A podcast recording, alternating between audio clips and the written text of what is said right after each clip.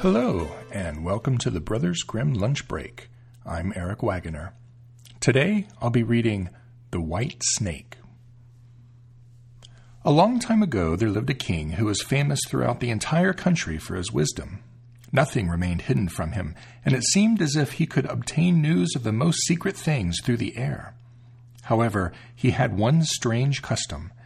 Every day at noon, after the table was cleared of food and nobody else was present, a trusted servant had to bring him one more dish. This dish was always covered, and the servant himself did not know what was in it, nor did anyone else, for the king did not take the cover from the dish and eat until he was all alone. The king continued this custom for quite some time, until one day the servant, while removing the dish, was overcome by curiosity. He took it into his room, and after he had carefully locked the door, he lifted the cover and found a white snake lying inside. Once he laid eyes on it, though, he had an irresistible desire to taste it. So he cut off a little piece and put it in his mouth. No sooner did his tongue touch it than he heard a strange whispering of exquisite voices outside his window. He went over to it to listen and noticed some sparrows talking to one another, telling what they had seen in the fields and forest. Tasting the snake had given him the power to understand the language of animals. Now, it so happened that on this very day the queen lost her most beautiful ring, and the trusted servant was suspected of committing the theft because he had access to everything. The king summoned the servant and with harsh words threatened him, saying that if he was not able to name the guilty person by morning, he himself would be considered the thief and would be executed. It was to no avail that the servant protested his innocence, for he was given a curt dismissal. Distressed and afraid, he went down into the courtyard and tried to think of a way out of his predicament. Some ducks were peacefully sitting and resting by a running brook, preening themselves and chatting in a confidential tone. The servant stopped and listened to them as they told each other where they had been waddling about all morning and what good pickings they had found. But one of the ducks was irritable and said, There's something heavy in my stomach. I was eating too fast and swallowed a ring that was lying under the king's window. Right away, the servant grabbed the duck by its neck, carried it into the kitchen, and said to the cook, This one's well fed. It's time you killed it. All right, said the cook, weighing it in his hands. It certainly hasn't been shy about stuffing itself. Besides, it's been waiting long enough for its roasting. So he cut off the duck's neck, and when it was being cleaned, the queen's ring was found in its stomach. Now the servant could easily prove his innocence and since the king wanted to make amends for having wronged his servant, he granted him a favor and promised him whatever royal post of honor he desired. The servant declined all of this. His only request was for a horse and some travel money, for he had a desire to travel about for a while and see the world. When his wish had been granted, he set out on his way, and one day, as he was passing a pond, he noticed three fish trapped in the reeds and gasping for water. Though it is said that fish cannot talk, he heard them crying in distress and wailing that they had to die so miserably.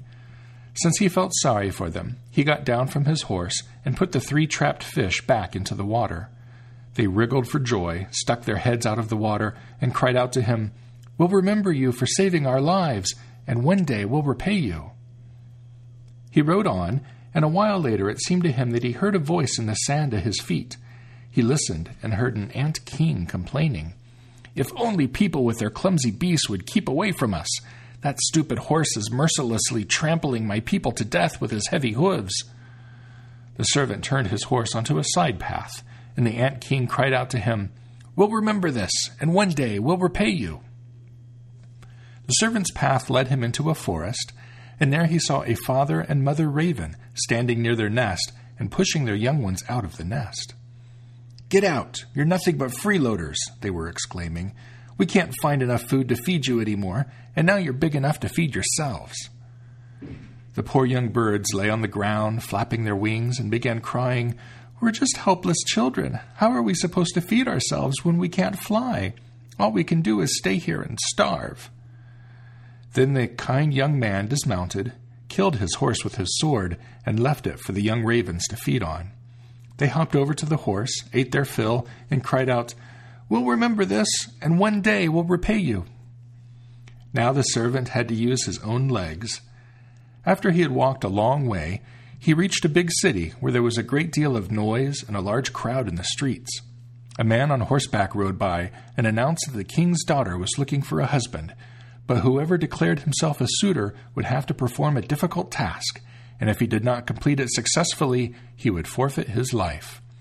Many men had already tried and had risked their lives in vain. When the young man saw the princess, he was so dazzled by her great beauty that he forgot all about the danger and went before the king and declared himself a suitor. He was promptly led to the sea, and a gold ring was thrown into it before his eyes.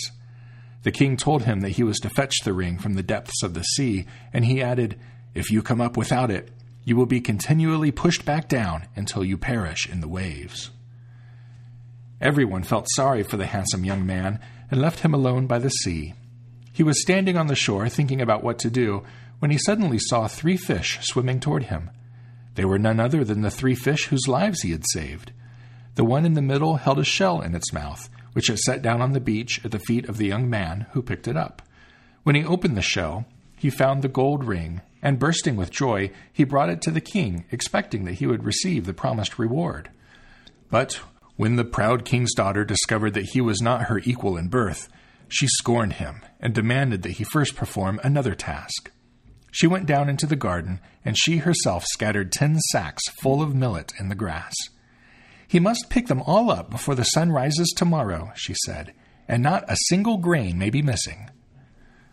The young man sat down in the garden and tried to think of a way to accomplish the task, but nothing occurred to him, and he sat there quite sadly, expecting to be led to his death at the break of dawn. But when the first rays of the sun fell on the garden, he saw ten sacks all filled to the top and standing side by side. Not a single grain was missing. The ant king had come during the night with thousands and thousands of ants, and the grateful insects had picked up the millet seeds with great diligence and gathered them into the sacks. The princess herself went down to the garden and was amazed to see that the young man had accomplished the task. But her proud heart could not be tamed, and she said, Even if he has accomplished the first two tasks, he shall not become my husband until he has brought me an apple from the tree of life. The young man did not know where the tree of life was. Therefore, he set out with the intention of going as far as his legs could carry him, even though he had no hope of finding it. One evening, after he had traveled through three kingdoms and reached a forest, he sat down beneath a tree and wanted to sleep. But he heard a noise in the tree, and a golden apple fell into his hand. At the same time, three ravens flew down to him, landed on his knees, and said, We're the three young ravens whom you saved from starvation. When we grew up, we heard you were looking for the golden apple. So we flew across the sea to the end of the world, where the tree of life is standing and we've fetched the apple. Now the young man was full of joy and started on his way home. He brought the golden apple to the beautiful princess, who no longer had any excuses to make. They divided the apple of life and ate it together, and her heart filled with love for him. In time, they reached a ripe old age in peace and happiness. The end. The Brothers Grimm Lunch Break is released under a Creative Commons Attribution Non Commercial No Derivatives license. Download it and share it all you'd like, but don't change it or sell it. The translations used are copyright Jack Zipes and are used with permission. His collected translations, The Complete Fairy Tales of the Brothers Grimm, is available on the media of your choice from Bantam Books. The music is Mount Timbrel by Jamie Janover off his All Strings Considered album available on Magnatune.com. If you'd like to listen to any of the other episodes, you can find them on our website, www.grimlunch.org, where you can also leave comments or subscribe through iTunes. Thank you for listening.